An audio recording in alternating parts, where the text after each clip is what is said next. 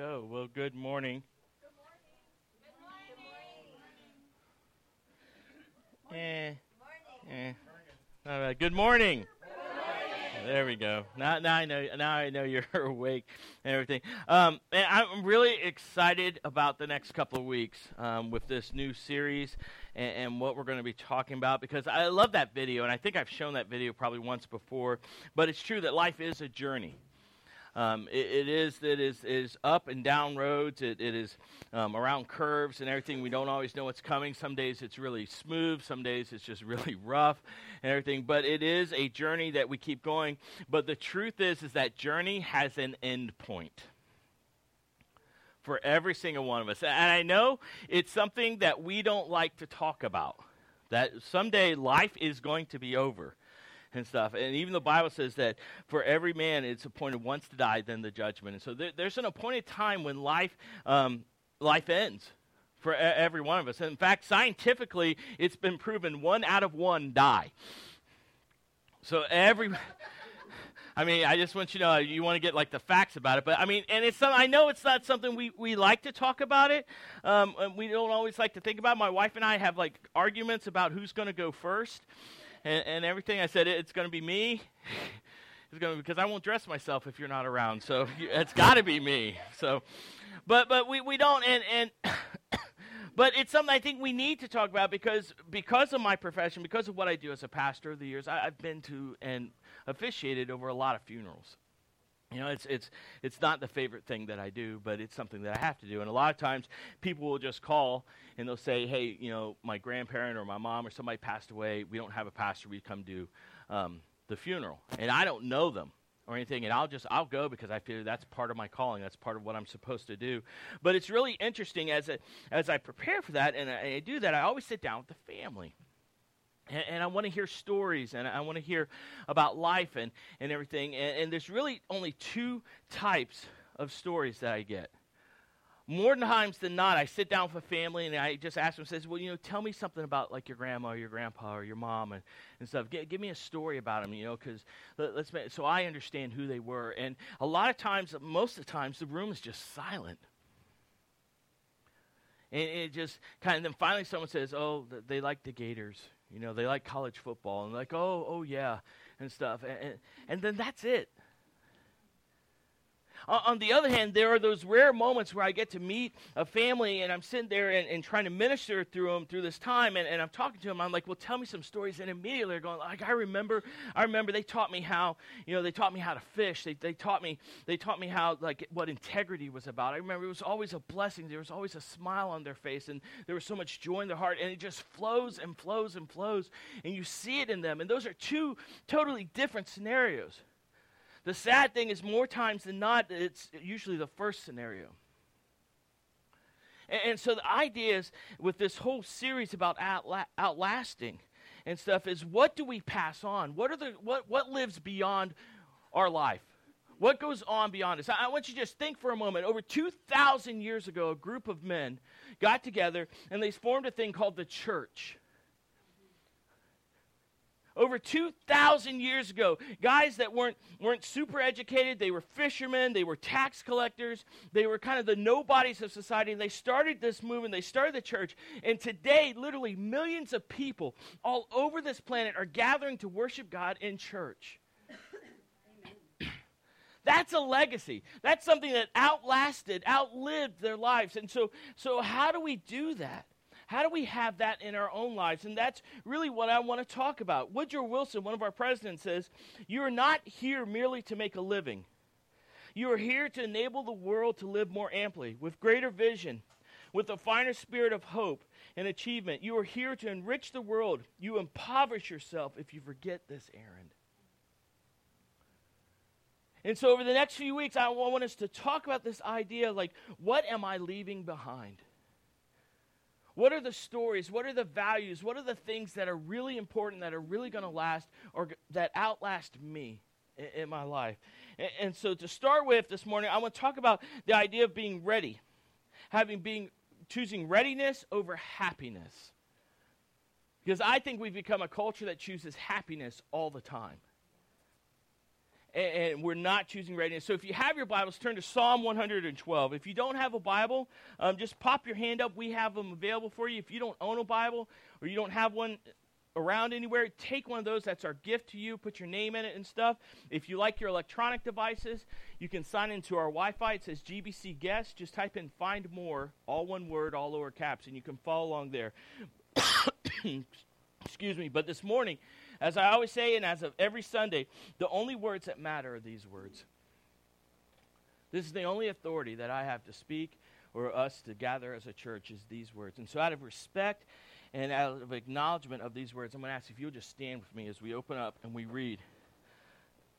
In Psalm 112, starting at verse 1, the psalmist writes, He says, Praise the Lord. Blessed is the man who fears the Lord, who greatly delights in his commandments. His offspring will be mighty in the land. The generation of the upright will be blessed. Wealth and riches are in his house, and his righteousness endures forever. Light dawns in the darkness for the upright. His, he is gracious, merciful, and righteous. It is well with the man who deals generously and lends, who conducts his affairs with justice. For the righteous will never be moved, he will be remembered forever. Let's pray. God, I just thank you this morning. I thank you for the opportunity to gather as your people.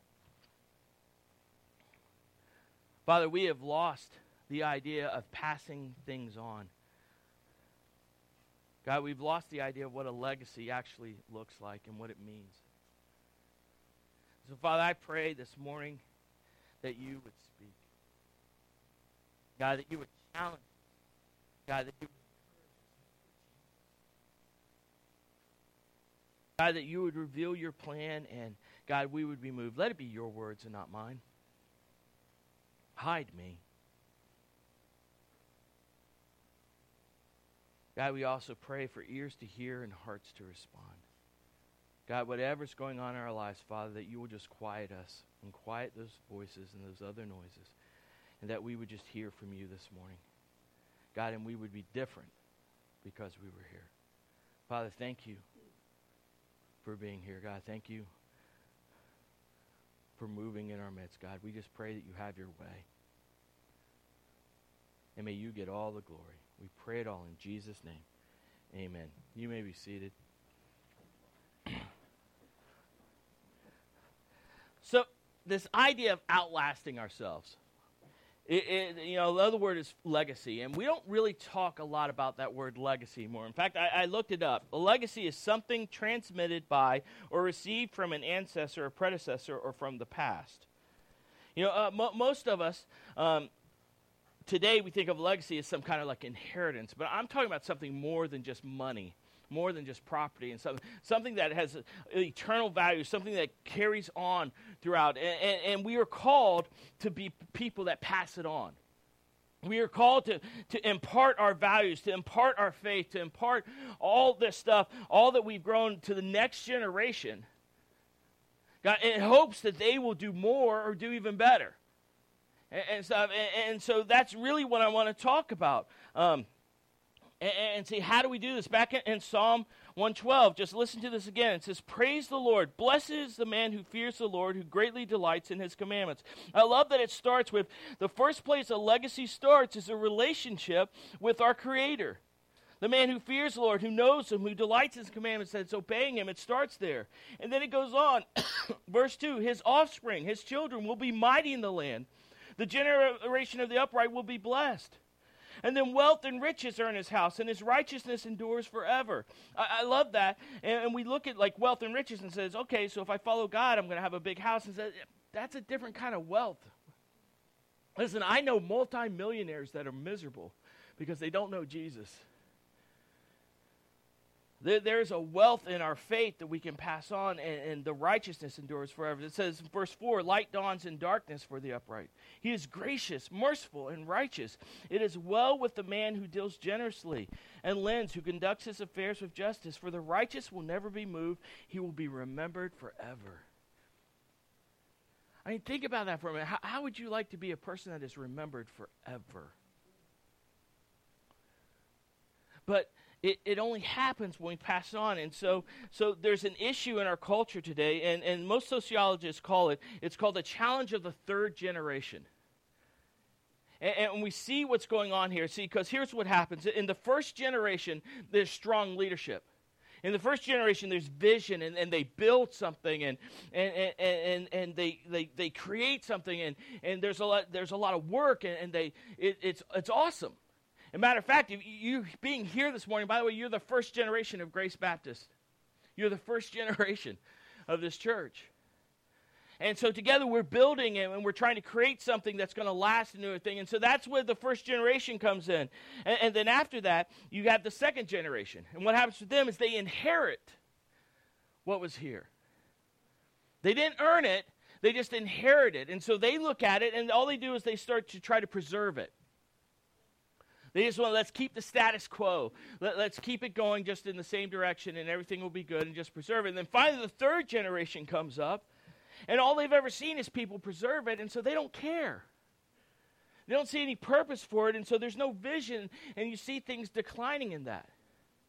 Listen, if you're sitting there going like, if that doesn't make sense, I, I want you to think about the church today in North America. There was a generation that rose up that built the church, and they like, man, we're going to plant churches and we're going to do missions, and we're passionate about it, and we do that. And then the next generation came up and says, well, we're just going to keep it the way it is.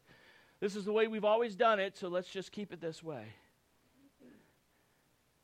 And also in the third generation, which we're in now, you see people saying, What's the point? See, you, you, you go in places like Great Britain, and they're in the fourth generation. Literally, they're in a generation that's never heard the name Jesus before. A few few weeks ago, we had a missionary come in here to talk about him planting churches in Wales. I'm going to invite him back because I, I want everyone to hear from this guy. And and just the, this, the, in Wales, this place where the greatest revival history has ever recorded happened. It spread from there to our country. I mean, it was amazing and stuff. In just a few generations, it, it's like it never existed and never happened. Th- this is what happens in this generational problem when we don't we don't pass on. In fact, it, it's even it's even in the Bible. I mean, remember Joshua? Look at Joshua Judges. Joshua started with Moses. Moses poured himself into him and invested in him. And Joshua enters the promised land. They have great battles and great victories. They knock the walls, the Jericho walls fall down, and they, they conquer the land and they take it all over. And then right after Joshua gets in, they all get settled. That next generation kind of shows up. And they're like, well, we're just going to protect what we have. And their worship is kind of half hearted. And it's just like, well, you know, we're here now. This is it. And then finally, that last generation at the end of Judges has turned from God. And there's no semblance of that. In fact, that's what it says in Judges. At the end of Judges, Judges 21 25, it says, And in those days there was no king in Israel, and everybody did what was right in his own eyes. Does that sound familiar? See, this is why this is so, so important for us. That, that we, we have to sit there and go, we have to say, we're, we're going to be passing it on. We, we, we, have to say like this is this is what God wants us to do, and this is how it goes on. From in fact, in the early days, the Bible before it was written, it was passed on by story. They sat down and they told the stories, and they shared their faith, and they passed it on, and, and it kept going. And, and, you look at like and, and in Psalm 112, it talks about like the man is blessed. He knows his creator. He's serving him. He's obeying him. He's doing all this stuff, and he's blessed because of it. And then his offspring, man, then wealth and stuff comes, and and and and God is God is blessing, and His hand of favor is upon him, and, and his house is growing, and and faith is going on. And then finally, at the very end, in verse six, it says, and then he's remembered. All because someone said, "I'm going to pass this on." Not just, not just my bank account, not just my house, but I'm, I'm going to pass on the things that actually really matters. And so this series for us, as we're just kind of overviewing, getting into it, it is for parents. It is for parents. If you have kids, it, it's it's for parents, but it's actually it's for every single person in this building right now. See, if you're here right now, you're a leader. I believe that every person leads somebody. Everybody has influence on somebody, and you're a leader in here, and you have great potential to do great. And so it's for all of us, and not just for that, it's for every follower of Christ, because this is how our faith is going to outlast us. This is how this church will outlast any of us ever being around. This is how this community will change. This is how our, our, our homes will change. This is everything. If we take the time and say, listen, I've got to pass this on. And it's not always easy. And it takes a lot of work. But it's so worth it. I, I just I, I feel so blessed in my family just looking back and seeing the generations of Christ followers in my family, the pastors and the deacons and all those people. And and then to see my children right now going on and, and serving God in ministry and, and, chasing after Him. And I, I, I, can tell you, there were moments, my wife and I talked about this last night. There were moments we sat there and said, not, I, didn't, I didn't think they were going to make it. I, I, I might have killed two of them out of two. there were times where we weren't sure, but but if we were faithful and we did what God does and we kept passing on, it, it, it happens that way. But but I, I think the issue that we're, we're facing more than anything is that we become a society that's choosing happiness over readiness. That, that we're not only, we not only taught this generation that happiness is the key, that we model that happiness is key. And, and, and, I, and I, want you, I, want you to, I want you to hear this because I think the, the whole theme of this morning is we need to start worrying less about happiness today. You know, we, we have to stop worrying more about, like, that makes me happy. And if I buy that, or I have this job, or I have those clothes, or I have these friends, or I have that phone, or that TV, or, or that boat, or whatever it is, if I just go out and get it, then, then I'll, I'll just be happy. Because happiness is fleeting. Happiness is always based upon circumstances, it's never based on the reality. What is it? It goes and it comes. And I think we need to start focusing more on tomorrow's readiness. You see, I, I think as a culture, we have started to bow down at the altar of happiness. We get so worried about these little things like do they have the right clothes? Do they have the right things? Do they have the right stuff? Do, do I have the right stuff? And, and if you don't believe me, just look around. Why are so many of us in debt? Why are there so many broken families? Because we're choosing happiness over. We get so worried about all this stuff. Turn over to Matthew chapter 6 real quick. Jesus in the Sermon on the Mount, right kind of in the middle towards the end of it, he kind of puts this out in verse 31. He says, Therefore, do not be anxious, saying, What shall we eat, or what shall we drink, or what shall we wear? For the Gentiles seek after all these things, and your heavenly Father knows that you need them. But seek first the kingdom of God and his righteousness, and all these things will be added to you. Therefore, do not be anxious about tomorrow, for tomorrow will be anxious for itself. Sufficient for the day is its own trouble. We get so focused on what's going on right now, and I'm not saying I know. Listen, I understand what it feels like to wonder if, like, you can pay rent this month, or if you have enough money to buy some groceries. I, I understand that. I have experienced that. We, we continue to experience that. But the truth is, is we have a Father, we have a God that made us and knows everything that we need and says, stop worrying about all this little stuff. But God, I, I, need a great retirement fund. I need a huge retirement fund so I can just sit on a beach someday. Show me in the Bible where it says, then one day thou shalt retire and sit on a beach. it's not in here. In a couple weeks, I get the privilege of speaking at the church that I kind of grew up in. It's their homecoming um, back, a little tiny Crossroads Baptist Church. It's my mom's church. In a couple weeks, I get to go and preach there and talk about like all this great things that have happened. But the problem is, is we get so stuck in what's happened, we forget about what God is moving us to. We get, we get so focused on like, well, you know, if I have enough money, a big enough bank account, or if I have the right car, or if I have this, or you know, the right phone, and you know, iPhone 8's coming out. Oh my gosh, I have to have it. You know, I'm going to stand in line for hours. You know, I mean, I'm going to stand in line and be in, and be in a tent to sit at Chick Fil A because maybe I can get a, a year's worth of full of Chick Fil A. Now that may be worth it. Worth it. it, is, it is Christian chicken.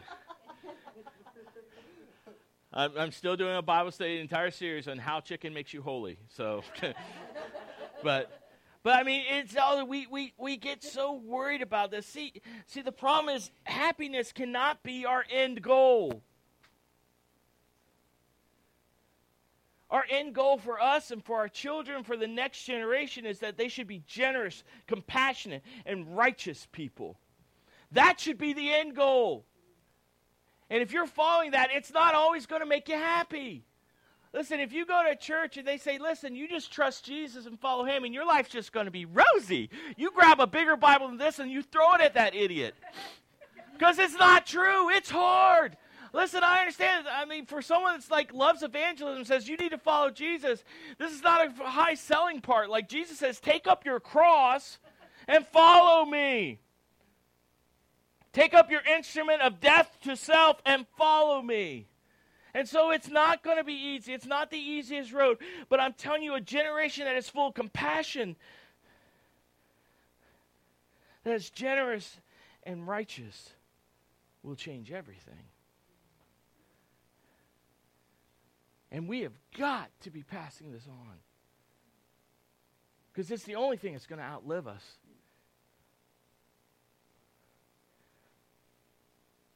But there are challenges. As I, as I said, we, we, um, we have got locked into this idea of the altar of happiness as long as, as long as everyone's happy. And the problem is, is we, we don't only model it, we, we've taught our kids that. And so there are three challenges, I think, for our generation. The three biggest challenges is the first one is I think we risk too little. And how many of you remember, old enough to remember when you were a kid, that you just went outside, climbed trees, ran through the neighborhood, and when the sun went down, you, you just you went home. I mean, back in the day, the only seatbelt back when I was a kid was mom's arm. that was the seatbelt. Airbag was grandma because we know, like, as you get older, she get a little bit, you know. I know, I'm not going anymore. but that was it. And, and we, we were kind of, we were kind of like just, man, we just did crazy stuff. We, we, I remember we had a lot next to us, and we dug an underground fort with like a tarp and dirt on top of it. Any moment, this thing could be caving in. And we thought, this is the coolest thing in the world. This will be awesome. This is great. Next day, I woke up and there's a tractor sideways in it saying, whoops, we should have filled that in. But I'm not saying all these safety measures are bad, but I think we, we have taught our kids, we have taught this generation that risk is something you shouldn't do. That's why professors are frustrated in the school. Says I can't even get kids to fill out resumes because they're afraid they're not going to be get the job they want. Can I tell you something? Well, some of the best thing for us is to fail and be rejected. Because it makes us stronger. And so we, we, we risk we risk too little. You know? We we we, we overprotect. And, and it doesn't stop then and stuff. Not not only that, when we risk too little, we rescue too quickly. Listen, when I was a kid, if I went outside, if I went to school without lunch money, Mama was not going to leave house and say, Whoa, son, here, I made you some lunch and stuff. You went hungry. You didn't show up for dinner. My dad would sit there and it's like, You're late for dinner. You can have breakfast in the mornings. We'll see you later. I mean, you should. I mean, but no, no. Today, man, it's just like if if the kid gets in trouble in school. Listen, I know a lot of teachers because of my wife and, and everything. And how many times does like your kid does something stupid in school and you're immediately at the teacher? It's not his fault. It's not his fault and everything. I just got to tell you something. When I started in ministry, first, first place I worked at was this little tiny church, smaller than this, um, in like a ghetto neighborhood. And, and, the church, like, we want you to be our youth pastor. We can't pay you. but, so, so things haven't changed. Um, I'm just kidding, kidding. We are working on a budget. Um, but, but, um, and so they paid for me to go to school and everything. And so I got to continue to go to school. And so I started working. I said, well, I got to get another job. I got to pay rent and all this stuff. So, so I got a job, and I was the only male worker at a Christian daycare. All these little old ladies and me, like this 19 year old, six foot tall kid. That's how they threatened their kids. They're like, we're going to send you Mr. Tony. And they're like, oh, you know, because I was the only guy. I remember one summer, they said, Tony, will you do a summer program for us? And so if you like youth ministry, I'm like, yeah, but these are like six year olds. Different. Uh, but I did it anyway. And, and, I mean, it was a great program. We had a lot of fun. But there was one kid, man, there was one kid that was just a holy terror. He was just, oh my gosh, this kid was just, I mean, like, I was like getting holy water saying, There's a devil in you. This, this kid was bad. And then one day I just had enough and he was just being mean to everyone. So I took I took masking tape and I made like a like a three by three by three square, you know, just a nice little square. I put tape on the ground. I said, This is now your space. For the rest of the day, you can't be nice to anybody. You don't want to share with anybody, and so you don't want to play with anybody. So I'm giving you your own space. You stay here. And I put them in that square and walked out and finished the day. Two days later, I get a call from the principal. Um, so and so's mom's here, and she wants to talk to you. I'm like, oh, I knew that was coming. I'm about to lose my job. So I go down there, and, and I sit there, and she just looks at me, and she just dives in and says, It's not his fault. You know, he's got to take this pill and that pill and this medicine and all stuff. And it's not his fault he acts that way and that he does. I'll say, It's not his fault. And that's just is unfair. And I just kind of had enough. And I was young and kind of stupid and cocky. I said, Well, ma'am, listen, I love your son. When he's good, he is great. I mean, he is an awesome kid. He's so talented. And the school, we love your kid and everything. And so it's not our fault. And if it's not his fault, well, that only leaves one person she got up, walked out of the room. I was like, I think I just lost my job. The principal nudged me and says, I've been wanting to say that for years. See, we rescue too quickly. Let them fail. Man, if, if you feel God tugging you, we talk for weeks about God's direction and leading us and, and everything. Excuse me, I'm getting really excited. Ugh. But if you feel God's tug, and God just pulling you somewhere like, oh, I'm afraid if I do that. Listen, go and try it. If we're not doing some ministry and you say, God, I really think we need this ministry, I'm going to say, go do it. And if you fail, okay. We just have to stop rescuing too quickly. Thank you. Yeah. and then finally, finally, the third biggest challenge is we reward too frequently. This is what I call everybody gets a trophy. Listen, when I was a kid, you won the game, you got a trophy. If you didn't win the game, it's like, good game, maybe next year. We, we have taught this generation that everyone's a winner. And I'm sorry, they're not. That'd be awful. Could you imagine like sitting there watching the Super Bowl and just like, well, it's a tie. They all win. Give me my money back. That was horrible. No. We, we have to stop rewarding too frequently. We, we have to stop. Listen, listen, if your kid turns 16, does not mean they deserve a brand new car. Listen, my daughter, she, she turned like 16, 17. We're like, we're going to help you buy a car. I bought her a clunker. I was like, you need to learn to change oil. And after like two cars that she blew the trans, blew the engine because she didn't oil, she knows now. she's got a car, bought it herself, and she's like, I check the oil every day. I'm like, that's a good girl. See, they, they don't need, listen, I didn't have a cell phone until I was 30 years old. Of course, they didn't really come out till then either. but I really, I really didn't. I mean, I did. I mean, you sit here with like these kids. I got, I got like seven year olds come up to me like, "Look at my new iPhone." I'm like, "What is that?" Listen, you want to buy your kid a phone and they're young? Get that one with four buttons. Call mom, call dad, call the hospital, call the police. Stop rewarding too frequently. Stop, stop giving them. We, we've got to teach this next generation that it takes hard work and we have to earn these things. But again, the problem is, is that happiness has become the goal. happiness has become the goal. And we, we give this generation, the millennials and all stuff, we give them such a hard time. But can I tell you something? We modeled it for them. We're the ones that said, I really can't afford that, but I really want that. It'll make me happy, so I'll go in debt for it.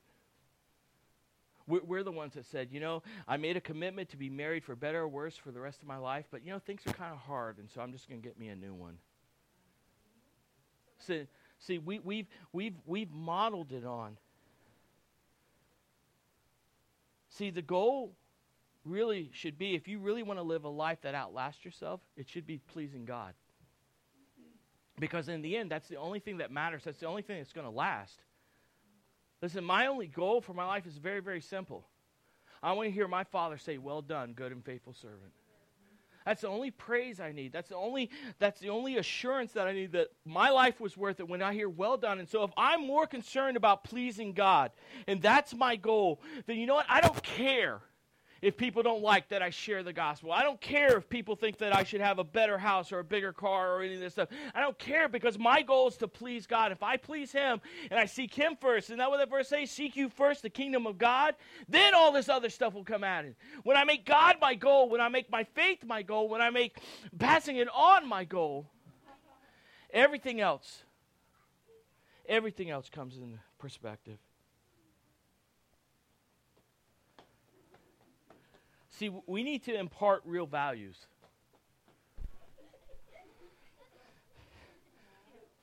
I love, I love kids ministry. It is. Angels in heaven is like Tony, shut up. What's the kid doing? I love it. I love it. I know. I know. I know. Neither, neither anybody else. The angels are like, hush, hush. There's a kid in the room. Watch him. That's awesome. Look at that. No, listen, we, we need to pass it on. We need to impart real values. Listen, I, I, I believe with all my heart, it, it's good to leave an inheritance for your kids. Leave something to help them and stuff. Don't don't put all your funeral cost on them. You know, get some life insurance, do something, and don't be a burden to them. But more than any amount of money or any piece of property could be, is the values that God has placed in us that we need to impart. Look, look at this. Look in Psalm 112, back of Psalm 112, verse 4. I love this. It says, Light dawns in the darkness for the upright. He is gracious, He is merciful, and He is righteous. And th- those words can be translated very say, He is gracious, He's generous. Could you imagine if we become generous people? If we say, God, your kingdom's more important than what, what my kingdom is? God, and I want to invest in things, and I, I want to pour my resources and my finances and my life into stuff and I want to be generous, could you imagine what would happen if that's passed on to the next generation? If they become generous people? Like I said, these millennials, they get a hard time, but there is no more cause driven generation this world has seen in thousands of years. This generation will literally change the world with or without our help. The only problem is, is there's a lot of things that they're trying to change the world with that have no biblical or lasting eternal value. And so we get a chance to come in and teach them to be pass on these values of being generous, being generous with your funds, being generous with your resources, being generous with your time, and then also merciful or being compassionate. How many times have you read in the New Testament in the Gospels where Jesus is walking along and he felt compassion for the people and he stopped could you imagine if this world became a more compassionate place? If we stopped looking at skin color, if we stopped looking at ideology and we started looking at people the way God looks at them and loving them in the name of Jesus and sharing the gospel no matter what it costs, and going wherever we need to go to help the needy, to do that, to lift people up. Could you imagine if we model that and this next generation catches the idea of compassion? It'll change everything. Wars will end. Atrocities will end. All those things that we're so upset about will end because compassion is there. And then finally, the thing that ties it all together is righteousness. Being right with God. We have a generation that's wa- running away. What would happen if they ran towards God? What if the generosity was based in their faith? What if their compassion was based in their faith? Because they're right with God and righteousness. Those are real values. Those are the things that we pass on, and we pass those on by modeling them. You cannot sit there and tell your kids, listen, you need to be generous, and you're not generous. You need to be compassionate, and then you say some kind of comment because you see some news channel about about Muslim terrorists and stuff and how much you hate them. That's not compassion. That has nothing to do with what's in here. We model righteousness. We model all this stuff for them, and we pass it on when they see it lived out in us. We see it when we sit there and we look at our budgets and we plan there and we say the very top line of our budget is tithing. I'm going to give back. I'm going to trust God with my finances, and I'm going to do that, and, and I'm going to tithe and stuff. And our kids see that and they do that. They see that. They see the compassion. When you cross the street to a neighbor that you don't know and you introduce yourself and you share the gospel and you, and you figure, how can I serve them? How can I bless them? How can I help them? They see it in righteousness when your life is filled with integrity. They see it when it's lived out in you And that's how we pass it on, and that's how we outlast everything. Listen, I think it's our call and it's our command to prepare the next generation, everyone in here. I love that we have a group of kids back there. And my challenge to all of our leaders, uh, I love that they come back in anytime. See, you're welcome. You come in. I love it. I love that kids feel comfortable to do that and stuff because our goal and my challenge to all of our children's ministry leaders is we don't teach Bible stories, we teach biblical truth. And listen, a five year old, I got saved when I was five years old. So don't ever tell me that little kids, uh, we just need to like kind of keep them straight and keep them quiet and all that stuff. Let them make noise. Let them hear about Jesus. Let them see worship. I think we all are part of this. I love that we have a youth ministry. I'm so proud of our young adults that have taken on our youth ministry and just hearing their passion like, hey, we think we can grow this thing and we can do stuff and we can reach the, we can help students reach their friends and all this stuff. I love that we make space for that. And so it's all of our job. It's not, you don't have to be a parent to do this. In fact, one of my favorite verses, one of my life verses is in Psalms. It says, Lord, even when I'm old and gray, don't forsake me. Give me the power. Give me the words to pass on your faith, your, your power to the next generation. You don't have to be a parent to do this. Every single one of us, listen, if you're not investing in somebody that's younger than you, then I'm telling you flat out you're in disobedience. That, there are young mothers out there that are struggling that we can walk alongside to. And you, who all your kids are grown, you can walk alongside them. There are young men saying, I don't understand what it actually means to be a man, that men can walk alongside. There are teenagers that roam these streets that we can be invested in. There are children that we can love on and teach them about the love of God at an early age and see them transform him. And so you don't have to be a parent. It's all of us in this. If we actually want to outlast, if we actually want to live beyond our lives, we have to prepare the next generation. And so over the next couple weeks, here's what we're going to do. First of all, next week, we're going to talk about creating wealth to use for God's glory. Now, I understand, like some people, that wealth thing, they look at it and says, well, Christians shouldn't be wealthy. I want you to just think about that statement for a moment. Listen, if, if, if, if the church has no money, then there's no money to, like, promote and do the things for God's glory and God's kingdom and everything, which means the other side has all the money. And so I believe God blesses so that we can bless other people. And I don't think there's anything wrong with being wealthy. I don't think there's anything wrong with that. But I think there's a way that we use it for God's glory. See, the problem is, the problem is, is usually in our culture is we love money and we use people. I'm telling you, we're going to be a church that is going to love people and use money. And so next week we're going to talk about it, and we're going to talk about debt and how do we move towards a debt-free life and a life that's a blessing and everything. There's a gentleman in Tampa. I love it. He's a great business owner, great business leader. He created a giant corporation. And he sat down, he figured out, he says, This is how much I need to live on. He owns a multi million dollar corporation. He says, Listen, we can live on about $70,000 a year. That pays all our bills. We can take some vacations. I can have emergency funding. We can live on that. Everything else I give away. Multi millionaire. And so we can do, I think God will bless us and say, listen, I can use the resources that God has given me to further his kingdom for his glory. But it's got to be a heart thing. That's why we don't pass an offering plate. I don't want anyone ever to feel obligated to give an offering here. I want you to do it in response saying, God, I trust you. And that I'm, I'm going to tell you, you want to you want to test your faith and how much you trust God, look at your bank account and see where you're spending your money. And so that's next week. The following week, we're going to talk about creating a hunger for first generation faith. And, and all that means is that all of us have our own stories.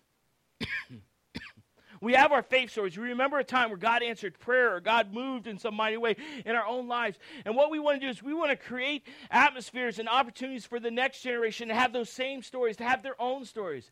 This past Wednesday night, we met, the young adults met at my house for the first time. And I love that I get a chance to sit there on Wednesday nights from like 8.30, 9 o'clock till, I don't know, it was like 10.30 when we were finally done. And just talk, but one of the things we talked about is owning your own faith.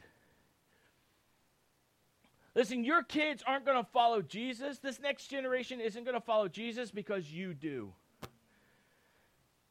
They have to make it their own. And so we want to create a hunger for first generation faith, for like I have my stories of what God has done. I, I love sitting down and talking to my daughter who's up in North Carolina. She calls almost every single day. It's like she hasn't left. Um, it's beautiful, but I, I, hear these stories like, yeah, we did this and God moved in this way. And I'm hearing first generation faith. And my prayer is like, God, may she pass that on to her children one day. But we have to do that. And then, and then finally, we're, we're going to wrap it all up with this idea of cultivating an internal drive and an external passion. And all that is, really simply, is understanding and experience the power of God within the local church inside these walls, experiencing that, having generation after generation, all of us experiencing how great and how mighty, how awesome God is. I say it almost every week. It makes no sense to me to go to church and not be changed. You know, in, in my Bible, there are two instances that show very clearly when we come in God's presence. Isaiah, where he comes up to God and he's in God's presence, he says, "Well, unto me, I am a man of, I am a man of dirty lips uh, in a land of dirty lips. I, am a sinful I'm person, and I need to be changed." And then there's in the New Testament, there's a rich young ruler where Jesus says, "Give it all away and follow me," and he goes away sad. So I think our only option in the local church is either we go away changed or we go away sad. Those are our only options. And so we need to experience, but not only inside the walls, but experience the power of being the church outside the walls. Of getting a mission focus and, and seeing there's needs. Like I said, this is the most need caused generation this world has ever seen. And if we can help focus that, and if we can give them avenues where they use that for God's kingdom, the things that are going to last, man, that'll change everything. And so we're going to do this. We're, we're going to challenge ourselves to model this. And by modeling it, we're going to prepare the next generation. And it's not going to be easy, y'all. It's going to take work, and we're going to have to dig in, and we're going to have to push forward. I love it. David Platt, or before I get to First Chronicles, David gives um, Solomon some advice. At the end of his life, David looks at Solomon and says, And you, Solomon, my son, know the God your father Know the God of your father and serve him with a whole heart and with a willing mind. For the Lord searches all hearts and understands every plan and thought. If you seek him, he will be found by you. But if you forsake him, he will cast you off forever. Be careful now, for the Lord has chosen you to build a house for the sanctuary. Be strong and do it. It is our job to look at our next generation, these kids, these teens, these people that live all around here, and look at it says, There's something that God wants you to do that's greater than I could ever have done, that you can accomplish more than I could ever dream of for God's kingdom. Now be strong and do it. That's what happens when we pass on faith. That's when we happens when we outlive and outlast our lives. Where it's passed on when people are sitting around and says, "Man, I remember, man, the power of God in that person. I remember the power they were praying people and taught me how to pray and they taught me how to handle my finances to honor God and they taught me how to do this and stuff." And that outlasts us because God has a call on everybody's lives and there's something we need to do. But if we are not passing on our faith, if we're not passing on these values and these virtues, it will be left undone. And this church, like so many more churches, within five years will be gone. Because we haven't passed it on. I love it. David Platt, here it is. David Platt, who wrote Radical, he's now the head of the International Mission Board. He says this Radical obedience to Christ is not easy. It's not comfort, not health, not wealth and not prosperity in this world. Radical obedience to Christ risks losing all these things, but in the end, such risk finds reward and finds its reward in Christ, and He is more than enough for us. Listen, it is my goal in my life, at the end of my life, that I haven't left anything on the table.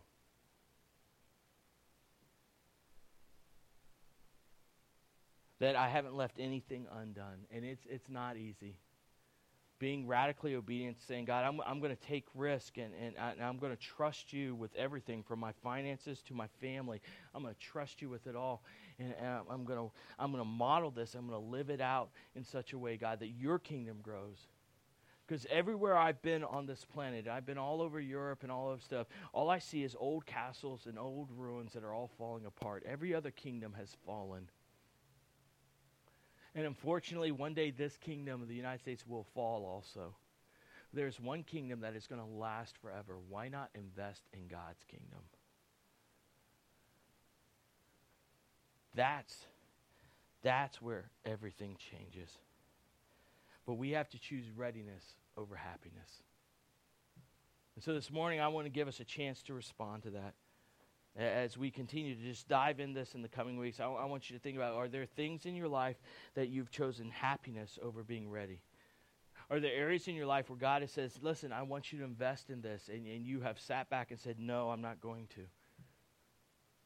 You know, maybe that starts with, as the psalmist began in, in Psalm 112.1, it starts with just a person that acknowledges who God is in their life. Maybe that's the beginning place for you. That's a great place to start. But maybe it's also in your families. You got to sit down over the coming weeks and say, listen, we got to set goals and we got to say our lives and everything in it is going to reflect God's kingdom because we want to outlast our lives. We want to see it in our kids and their kids and their kids, and we want to see it just grow and grow and grow. We want to see this church prosper and grow and grow and grow. We want to see God's kingdom change everything. Whatever it is this morning that God is calling you to do, God is dealing you with, I just, I just encourage you, deal with it now. Don't leave sad. Leave changed. Like I said, there's, there's the prayer area. It's always open for you. There's communion in there. Again, if you want to worship God and respond to God through tithes and offerings, the offering box is back there. But whatever's going on, let God have his way and let's start this work. Let the legacy of our lives and our faith begin today. And let's see what God does with it. Let's pray.